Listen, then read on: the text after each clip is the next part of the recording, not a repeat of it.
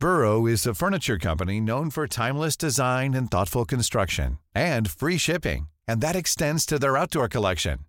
Their outdoor furniture is built to withstand the elements, featuring rust-proof stainless steel hardware, weather-ready teak, and quick-dry foam cushions. For Memorial Day, get 15% off your Burrow purchase at burrow.com slash ACAST and up to 25% off outdoor. That's up to 25% off outdoor furniture at burrow.com slash ACAST. Hey, I'm Ryan Reynolds. Recently, I asked Mint Mobile's legal team if big wireless companies are allowed to raise prices due to inflation. They said yes. And then when I asked if raising prices technically violates those onerous two-year contracts, they said, what the f*** are you talking about, you insane Hollywood ass?" So to recap, we're cutting the price of Mint Unlimited from $30 a month to just $15 a month. Give it a try at mintmobile.com slash switch. $45 upfront for three months plus taxes and fees. Promo for new customers for limited time. Unlimited more than 40 gigabytes per month. Slows. Full terms at mintmobile.com. Everyone knows therapy is great for solving problems, but getting therapy has its own problems too, like finding the right therapist, fitting into their schedule, and of course, the cost. Well, BetterHelp can solve those problems. It's totally online and built around your schedule. It's surprisingly affordable too. Connect with a credentialed therapist by phone, video, or online chat, all from the comfort of your home. Visit betterhelp.com to learn more and save 10% on your first month. That's BetterHelp H E L P.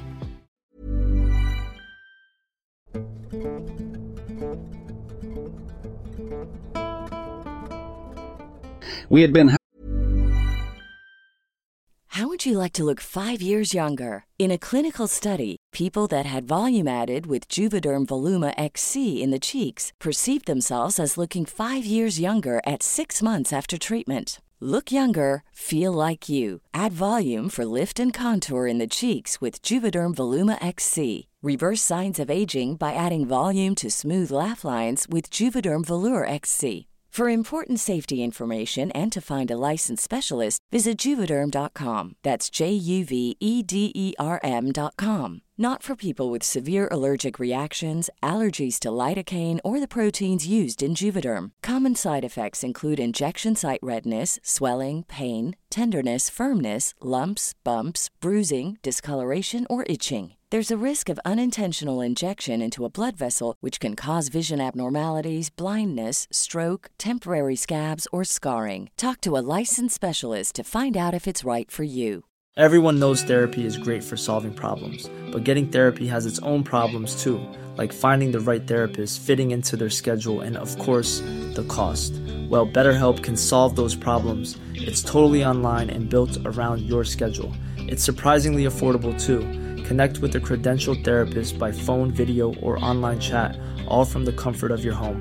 Visit betterhelp.com to learn more and save 10% on your first month. That's BetterHelp, H E L P. hiking in the Bull of the Woods area for several days and decided to hike over to Bagby Hot Springs. It was getting late and we noticed on the map a small pond at the base of Mother Lode Mountain. So we took off the trail and hiked up to it. After finding there were no fish in the small pond, we set up camp and built a fire. After that, we started to scan the cliffs on all three sides of us. We noticed a deer way up on a ledge. A couple seconds later, it looked away from us to the other side of the pond and then got up and slowly walked away. Then we looked toward the direction it was looking and saw a large black hairy figure standing on two legs with arms in the air and holding something white in one hand, about the size of a basketball and very slight movements. We observed it for a couple minutes with a very eerie feeling. We wanted to leave badly, but it was getting pretty dark and our batteries were dead and there was no trail, so we decided to build up the fire to keep it away. In a very short time we turned away, then looked back again. It was gone, right when it got completely dark, but the moon was bright. A large fir tree on the other side of the pond began to shake and sway violently off and on for about one half an hour or more, and then everything was completely silent. Not a single sound. We took turns sleeping that night, if that's what you call it. The next morning finally came, we put out our fire and quickly left. About twenty yards from the pond on our way out, we came across a very expensive fly rod broken in half with a very nice reel and new line and random tracks that looked like a person running fast towards the direction out. We finally made it to the trail and decided to hike out to the car and head for home. Haven't thought about it for years until a coworker asked me if I had ever seen a Bigfoot. I now live in Montana with very few sightings reported, so I thought I would look online for the area I was in and grew up. It's amazing how many have been spotted like in the Skookum area.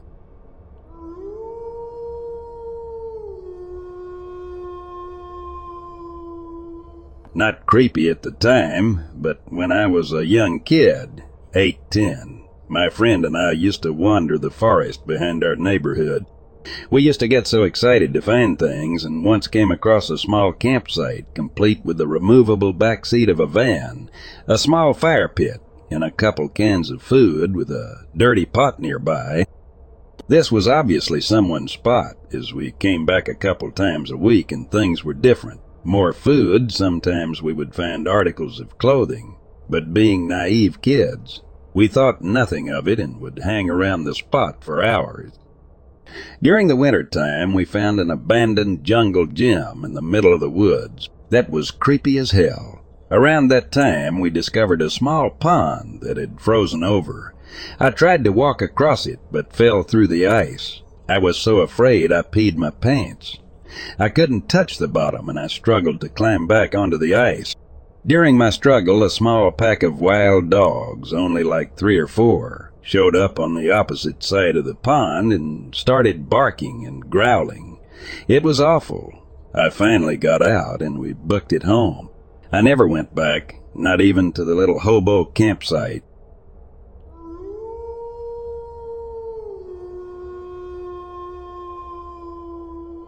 My then girlfriend and another couple went camping at Red River Gorge in Kentucky.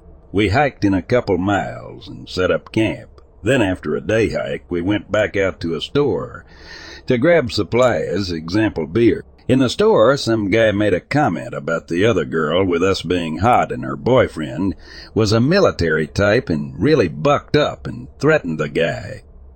We made our way back to camp as it began to get dark and heard a rowdy group of hikers behind us, which was odd given the remoteness of the area we'd set up camp in the hour of day. That's when they yelled out to us saying we looked like we knew how to find a good spot, so they were following us in. They kept going another 150 yards or so, and over the course of the night we hear them shooting guns off, so we instantly put our campfire out and lay down to sleep because we had camped on a ridge high enough that we couldn't get hit by a stray bullet so long as we were laying down. While we'd planned to stay another day, we just hauled out the next morning to find that the military guy's car had been smashed up a bit. Having gotten out of the forest, our phones were now working well enough that we were able to call the state police. As we waited, a guy and a girl from the group came off the trail and apologized, saying that one of the guys in their group had done way too much cocaine that night, flipped out, and ran through the wood in his underwear to his car and had taken off in the middle of the night, and that he must have been the one to have hit us. As the troopers arrive, we recount the events. The couple says they don't know the guy's name or really anyone else in the group because they'd just met a few of them in jail the night before. So then the rest of the group begin to saunter out and the cops search them. No more coke, but still plenty of pot and several guns. They cite them for possession of marijuana, small amounts, give them back their guns as we're sitting there having just given statements against them, and the cops prepare to take off. I freaked out and told them we'd need a police escort out of town, and that another officer needed to keep this group back so that we had a head start, which thankfully they did. The cops' plan, though, was to leave us with coke-fueled gun-toting crew who just got out of jail and with new citations because of statements we made in a remote part of a large natural forest preserve. That was their plan, uh,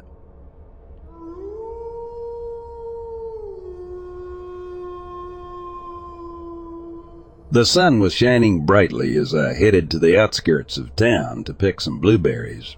I'd always loved spending time outdoors, and the thought of enjoying a day in nature while collecting delicious berries was irresistible. Little did I know that my peaceful outing would soon turn into a spine-chilling encounter with the unknown. As I walked through the fields, I met two women and three boys who were also there to pick blueberries. We exchanged pleasantries and continued picking berries together, talking and laughing as we worked. Suddenly, our cheerful conversation was interrupted by an unearthly shriek that made us all freeze in our tracks. The horrifying sound seemed to come from the edge of the woods, not too far from where we stood.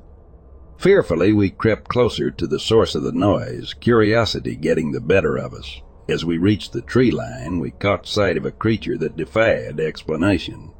It was a massive, hairy beast that walked upright on its hind legs like a man. It looked like an immense African monkey, but unlike anything we had ever seen before. Panic set in, and we all fled back towards the town, our minds racing with terror. When we reached the park ranger station, we frantically recounted our experience to Park Ranger Sam. He was a calm and collected man with a kind face that belied his years of experience dealing with the unknown. He listened intently to our story, never interrupting or dismissing our claims. Ranger Sam informed us that there had been other reports of strange creatures in the area recently, but none quite like the one we had described. He decided to accompany us back to the edge of the woods, armed with his trusty camera and a tranquilizer gun, just in case. As we cautiously approached the spot where we had seen the creature, we could still feel the lingering sense of dread that had gripped us earlier. Ranger Sam, however, remained calm and focused. He scanned the area for any signs of the beast, but it seemed to have disappeared without a trace. Disappointed but relieved, we thanked Ranger Sam for his help and headed back to town. The encounter with the mysterious creature left a lasting impact on all of us. We couldn't help but wonder what other mysteries might be lurking in the shadows, waiting to be discovered. The story of the immense African monkey became something of a local legend, and many people ventured to the outskirts of town in him hopes of catching a glimpse of the enigmatic beast. As for me, I continued to explore the world around me with a newfound sense of awe and curiosity, always remembering that day when the line between the known and the unknown was so dramatically blurred.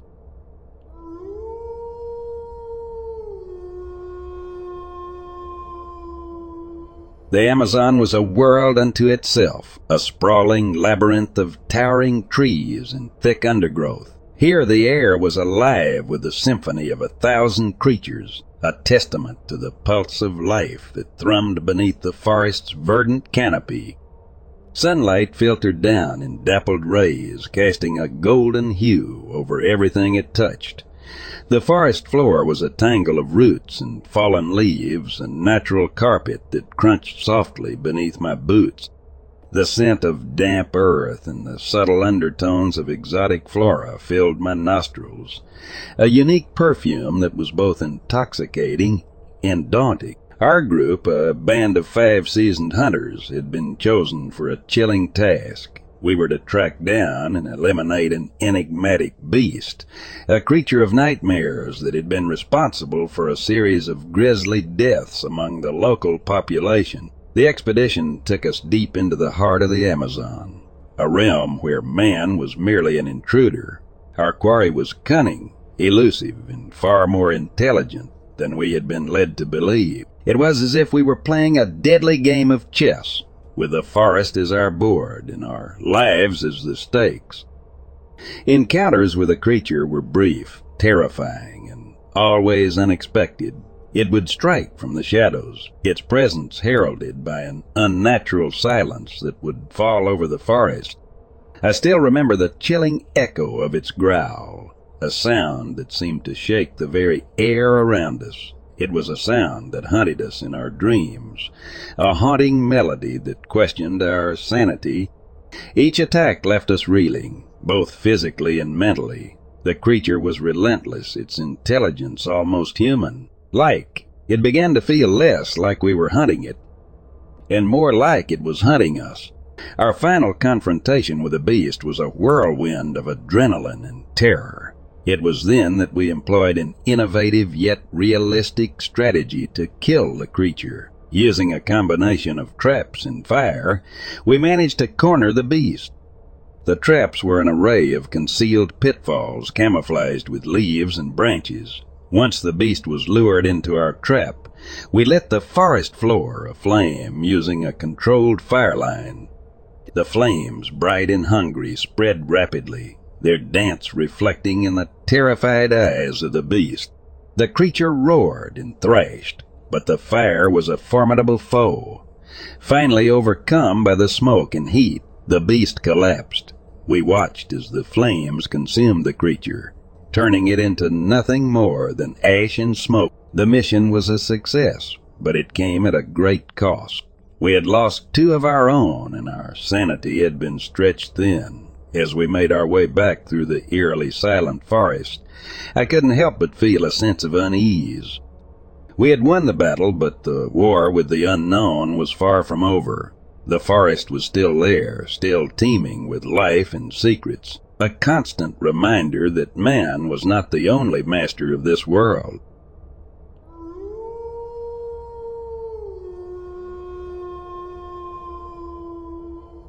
So last year I went backpacking in the Central Sierras with a friend. We were about to set up camp in a spot just a few feet off trail. I ventured further away from the trail on this rocky area to get a better view of the lake. If you looked close enough, there was a trail, not on any map, but a clear trail nonetheless, that looked like it led to the base of a peak, which is known for climbing. I started following it, and I came across the most peculiar camp set up. It wasn't like any backpacking setup I'd ever seen. There were a couple of backpacking tents, but there was also those white foldable tables, a canopy tent, and a grill. A full-on cabinet-style backyard grill. Clearly heavy equipment that requires at least two people to carry each item. The nearest road was six miles away, and the only way up to that spot was foot or horse. How the hell did they manage to haul that all that stuff up there? I didn't see anyone. I saw all that stuff turned around and let my friend know. She went up to check it out, but she didn't see anything. Either she didn't walk down the trail far enough or my mind completely made that up. Maybe the altitude and sun exposure got to me. Lol, either way, I didn't feel safe staying there, so we camped somewhere else. Anyone know how that stuff could gotten up there?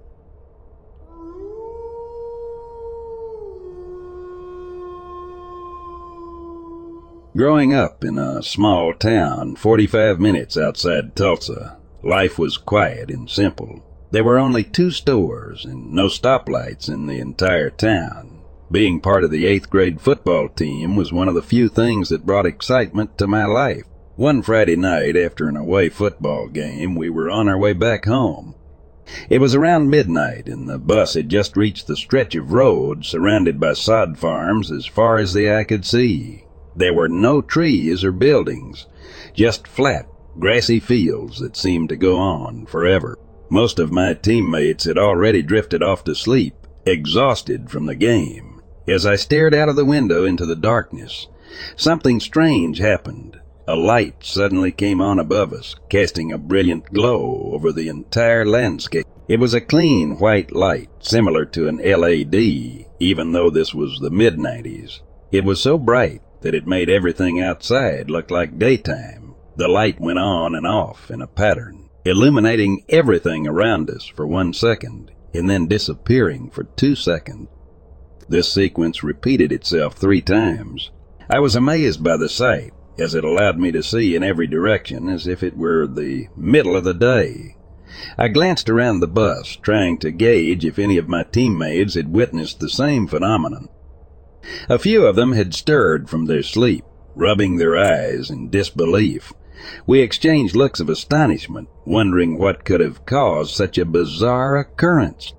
When the bus finally pulled into the school parking lot, my teammates and I couldn't stop talking about the mysterious light. We debated whether it could have been some kind of experimental aircraft or perhaps even a UFO. The experience sparked a curiosity within us that lasted for years. As time went on, we all went our separate ways, but the memory of that night never faded. Whenever I returned to my hometown and passed by those sod farms, I couldn't help but look up at the sky and think about that incredible light that turned night into day.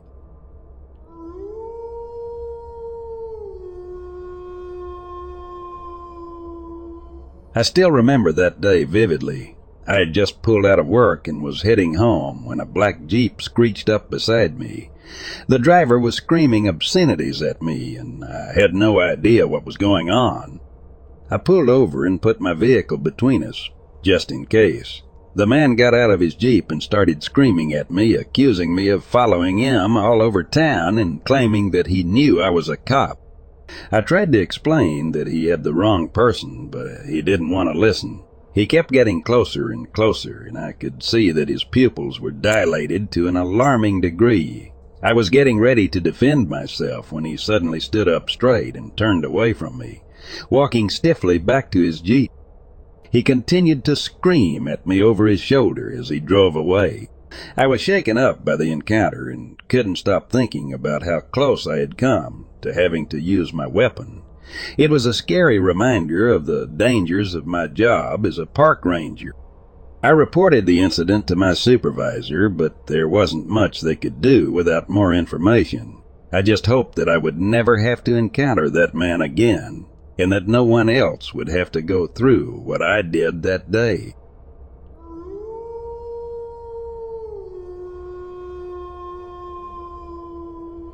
As we sat at the four-way stop, I couldn't help but feel uneasy. It was dead quiet, and the only light came from the moon and our headlights. The other drivers looked just as confused as we did. My dad rolled down his window and asked if anyone knew the way to Menifee. One of the drivers pointed to the road on the right and said that it was the way. We nodded our thanks and continued on our way. As we drove down the dark road, I couldn't shake the feeling that something was off. It was as if we were the only people in the world. Then out of nowhere we saw something in the middle of the road up ahead. My dad slowed down, and as we got closer we saw that it was a man lying in the middle of the road. My dad immediately stopped the car and we got out to check on him. He was conscious, but he was clearly in pain. He told us that he had been walking home from a bar when a car hit him and drove off. We helped him to his feet and got him into the car. We took him to the nearest hospital, which was about an hour away. As we drove, the man kept muttering to himself. He said that he didn't understand why no one had stopped to help him. He said that he had been lying in the road for over an hour before we came along. My dad tried to comfort him, but I could tell that he was just as shaken up as I was. We eventually made it to the hospital and the man was taken in for treatment. My dad and I waited in the waiting room for hours until we finally got word that the man was going to be okay. We didn't get back on the road until the sun had come up. That night still sticks with me. It was a surreal experience, and I still can't believe that we were the only ones who stopped to help. It makes you wonder what other things go on in the world when no one is around to witness them.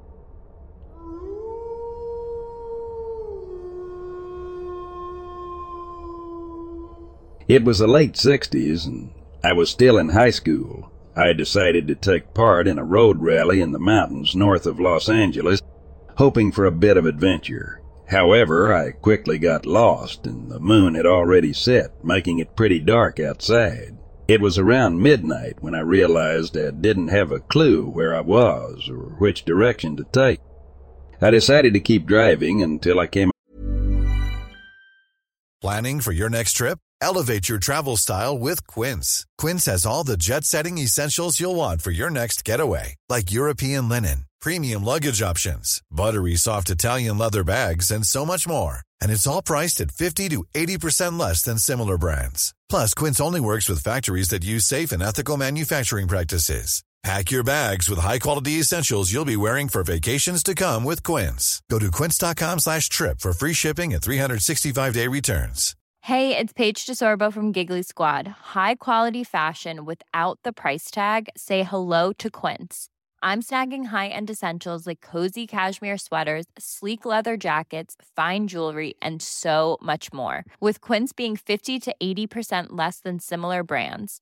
And they partner with factories that prioritize safe, ethical, and responsible manufacturing. I love that. Luxury quality within reach. Go to quince.com slash style to get free shipping and 365 day returns on your next order.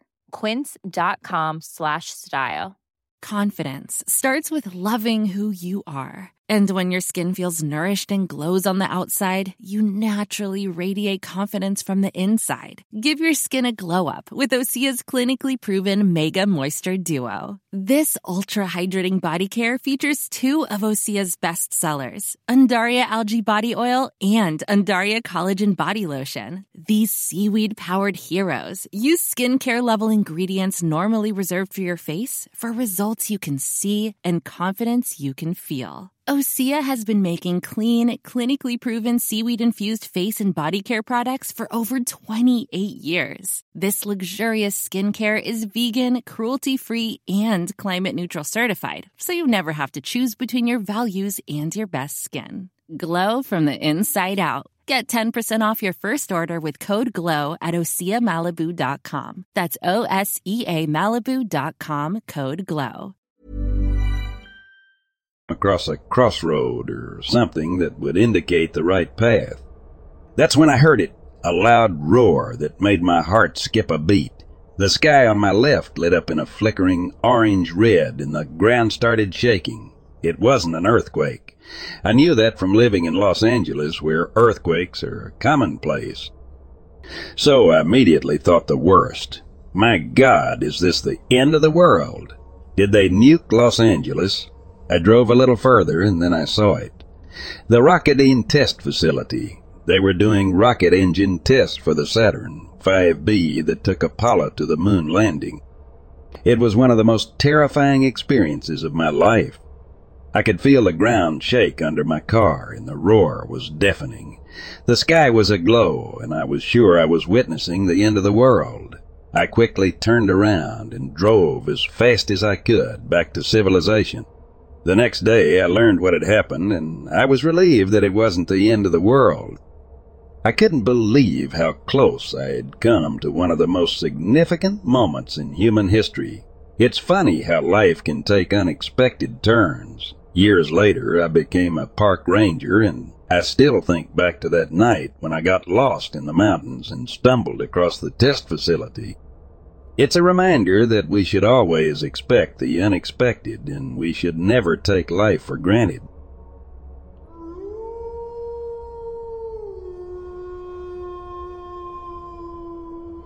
I met a good friend in school. It was kind of an uptight religious school. I was raised in the church, but this friend that I met, he was there for other reasons. I kind of tried to talk to him about religion from time to time, but he kind of blew it off. One day he said, Why don't you come over to my house? He said, This is what my mom and I kind of do in our spare time. So we go over there, and he has a real nice house, kind of ornate, you know, uh, a lot of collectible household items, and one of the items he has in this big open garden area is a Ouija board. So he convinces me, which goes against everything my mom had told me, don't you mess with that stuff because something could attach to you. It could follow you back if it wants to. Just leave it alone. So me being a teenager, I was let me try it. So we gave it a shot, and we got a few interesting responses. I was like, okay, that's that. So fast forward now, we're in our late twenties. I'm in school. Well, actually, I had just left college to move back in with my mom to help her with my grandmother. She was suffering with dementia at the time. My friends calls us up at maybe 3 or 3.30 in the morning. It was December. It was cold, snowing, and I could just hear him, my friend. He was just crying hysterically. So I get up, confused, in a daze, asking him, What's going on? And she, Francisco's mom, Says he needs our help. Grab your keys and let's go now. You know if he lives a few miles away. We get to his house and he's standing outside in the snow with no shoes on, just an undershirt and jeans. He immediately gets in the car, starts crying again. He just shaking uncontrollably, probably from being cold and being scared. He starts to calm down and we ask him, What's going on? What's happening in there? He says, I came home from hanging out with some friends. He's like, I smelled this awful smell, almost like sulfur. He's like, I paid the mind to it. I looked around the house. He's like, it's not until I came to my living room I seen a man sitting on my couch. The man was very, I guess in his terms, the man was very good looking, very well kept. My friend had a dog, a big Rottweiler, and this Rottweiler, instead of barking and going crazy and wanting to attack this guy, sat right next to the man. The man was kinda just stroking the dog. He said that when he looked at his eyes, his eyes were gray. There was no pupil. There was no white, that it was just completely grayed over, and I don't know if there was some type of... There was no verbal communication, he said, but the look. Maybe not, not in his words, but maybe some type of thoughts. He felt his thoughts were being read by this being. He just, he said it felt like his soul was being taken from him, and that this being knew, I have you right where I want you. Like I said, when he had gotten to the house, he had already, in order for him to have gotten out of the house, I should have explained this a little bit better. He had to break the window out of his bedroom. So we just, my mom and I are like, do you have a key to get back in? The sun is starting to come up, you know. 4.30, 5 o'clock in the morning. We were like, we really didn't want to go in there, but let's go in there. So we started to make our way into the house, and the house is a wreck.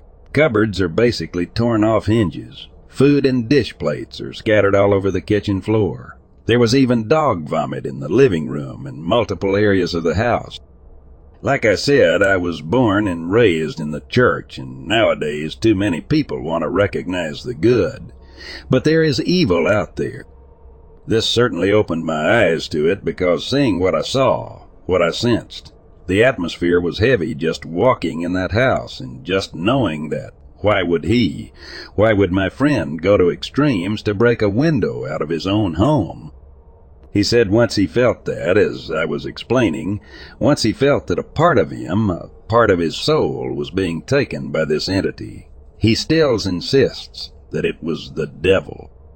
He said once he started feeling that awful feeling, he rushed to the front door. The door wouldn't budge. It wouldn't open. Nothing, so that's why he decided to break out the bedroom window. It was everyone I told the story to after that, or who were familiar with my friend. They were shaken. So we called the priests over to come and bless the house, and even the priests were. They had a look to them that maybe there really was something here that we can't explain, and during the prayer, my friend, the one who went through all this, he straight fainted on the floor, so I don't know if it was a possession, but whatever happened, something happened.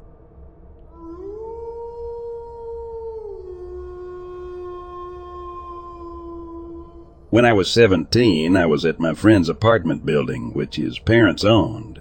It was a pretty old building in the Pilsen neighborhood of Chicago, and according to his dad, it used to be owned by Al Capone, but I'm not sure how true that was. We had an apartment on the top floor that uh, let us use to just hang out, and it allowed us easy access to the attic. It had a lock, but we had a key, so we could go out to the roof and smoke cigarettes. One night, we were about to go up, but I had to pee, so I told him I'd meet him up there. After I was done, I went up the stairs to the attic portion that was connected to the roof. There were no lights, so we always used our phones to guide us.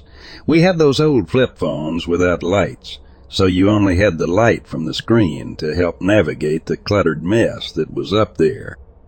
As I made my way to the roof door, I saw a shadow pass by me.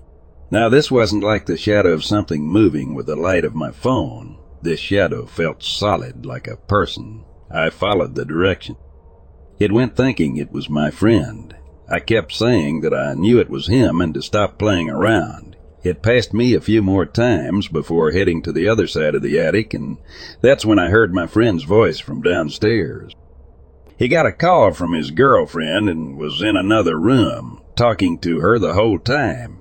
It really freaked me out since I know I was following something, so I basically jumped down the stairs. I told my friend what happened and that I did not want to go back up there, and he agreed, so we decided to go for a walk instead.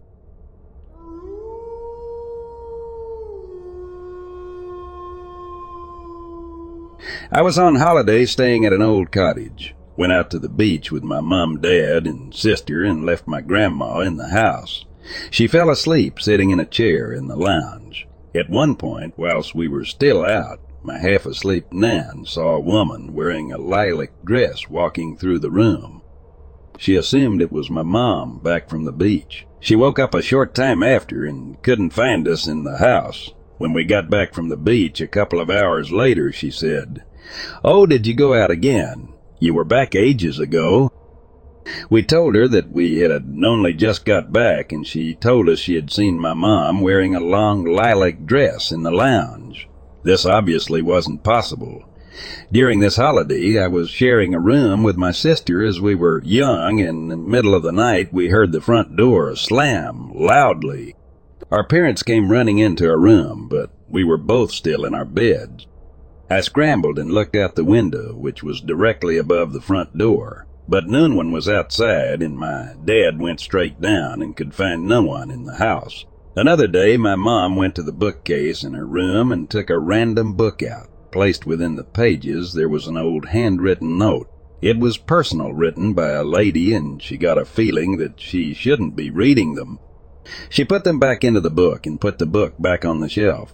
The next morning, when she woke up, the note was on her bedside table. She asked my dad if he had moved it out of the book, but he had no idea what she was talking about. We would also find that the furniture had moved downstairs overnight sometimes. My mom also kept finding curtain hooks in her bed and on the side table, the plastic things that hold curtains to the pole. Again, she asked my dad if he had put them there, and he hadn't. When we came to leave, the owner of the cottage came to collect the keys, and my mum asked her if there was a cleaner who might have visited, and the owner said no. Why? My mum explained that my nan had seen a lady in the house wearing a lilac dress. The lady said, Oh, she's at it again. The house was owned by her grandmother, who had recently died. Her favorite outfit was, you guessed it, a long lilac dress. Apparently, they had already had the house blessed because she had made a couple of other appearances. When she died, they didn't clear her stuff out of the house and just put it up as a holiday rental, which is why the note hadn't previously been found. Once we left and went home for the next few years, my mom would find curtain hooks in her bed at home. I moved out of our family home to go to college or uni, and at my student house I once found a curtain hook in my bed there. There were no curtains in the house, only blinds. My mom stopped finding them in her bed after a few years, but believes it was the woman in lilac. My whole family witnessed all of this, so it adds credibility to what happened, combined with the owner's testimony about her grand.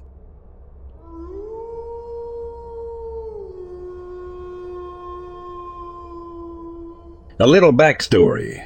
My husband and I run a trap line. We catch raccoons for skins, and we make dog food from the rest. We had been setting about 20 traps on my brother-in-law's property, a little over 10 wooded acres with a creek, since the coons had been destroying his trash cans. Then the herd a little. Every morning, right around 5 a.m., we would load up the trap tools and head out to check the line. For a little over a week, we would hear sticks or leaves crunching just out of sight. The property is insanely overgrown in places, and you are lucky to see five feet. We would brush it off and keep checking the line. After all, we both had guns, and there is wildlife out there that is perfectly capable of crunching on a stick. At one point, right before dusk, while we were resetting traps, I told my husband quietly that I, I smelled cigarette smoke. It was getting dark, so we headed out pretty quickly since we rarely carried guns at night. By this point, we were both annoyed and a little concerned because whoever was out there had been close enough we could smell them, but not see them. Being watched is always a little unsettling. Several days went by without issue until one morning I woke up feeling crummy, dead of winter, and I caught the flu. Well, when you farm and have a trap line, you don't get sick days. I bundled up and we headed out. But when it came time to cross the creek, always fun at 5 a.m., you had to balance on a dead tree while you carried a crap ton of equipment. I stayed behind, I walked along the creek where I could and back onto the trail where I couldn't to give my husband a heads up if we had caught anything. We are down to the last trap and I see something hauling off towards my husband, so I chamber around into my point 22. For those of you who haven't been around guns, a point 22 is basically rodent shot. It would take a darn good shot to kill anything larger than a medium-sized dog, thinking a stray dog is going after him. But I stop short from yelling when I see something else moving. There is a man less than ten feet from my husband, hiding behind a tree while his dog growls and snaps. He hasn't seen me. I kneeled down, put the safety back on so I could safely look at the guy through my scope. He was older, maybe mid forties, in ragged clothes. I kept one eye on him and one on the dog, a large lab, Mix who was still baring its teeth. My husband had his pistol out and was very slowly chambering around in case the dog lunged. It wasn't until the bullet clicked into place that the man stepped out very deliberately. He didn't speak, didn't call off his dog, just stood there staring at my husband. The dog is still growling. Can I help you? You're on private property and you need to get your dog before. A shooter. I used to hunt here. Sir, please get your dog. There was a deer stand here. I used to hunt here. Are you on the lease? This is my brother's property and you are trespassing. Please put that leash on the dog. I used to hunt here. You didn't bring your wife today. I see my husband scan my side of the creek looking for me before answering. No, I didn't. She has the flu. You need to go home to her then. You know I used to hunt here. Then he whistles, the dog walks to him, and they walk off into the woods, not back towards neighboring properties, but onto timber, land where there are no roads or houses for maybe thirty miles. Before he completely gets out of sight, he yells back, Tell your wife I will quit smoking. Needless to say, we jabbed sticks into the empty traps and got the hell out of there. When we went to pull the traps out for the season, there were cigarette butts next to every single one.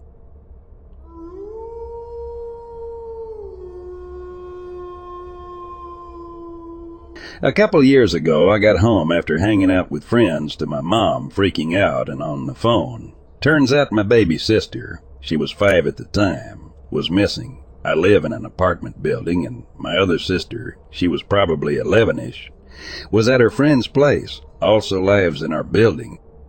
The friend also has a sister close to the age of my baby sister, so I told my mom to calm down and to call the friend's house to ask for my sister. Soon after my sister comes back freaking out because she didn't bring our baby sister along. I'm here freaking out wondering where the F she could gone, and my parents are running around a 21 story building looking for her. They found her on the second floor alone and when they asked her why she left, she simply said, I was following my imaginary friend.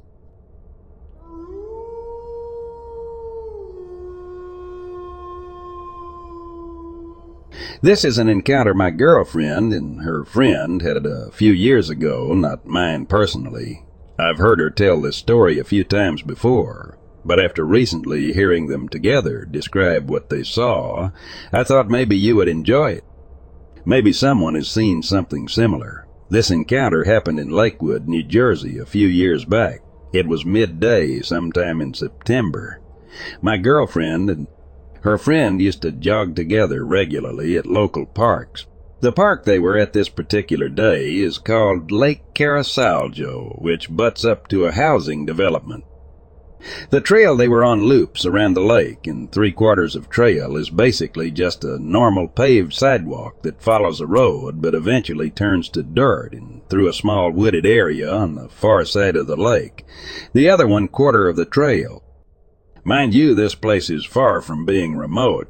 It is New Jersey after all. While jogging through the wooded part of the trail, they came upon a creepy humanoid looking figure on the edge of the trail that stopped them both in their tracks.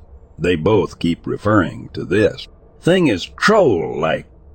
It was short, maybe four feet tall at most.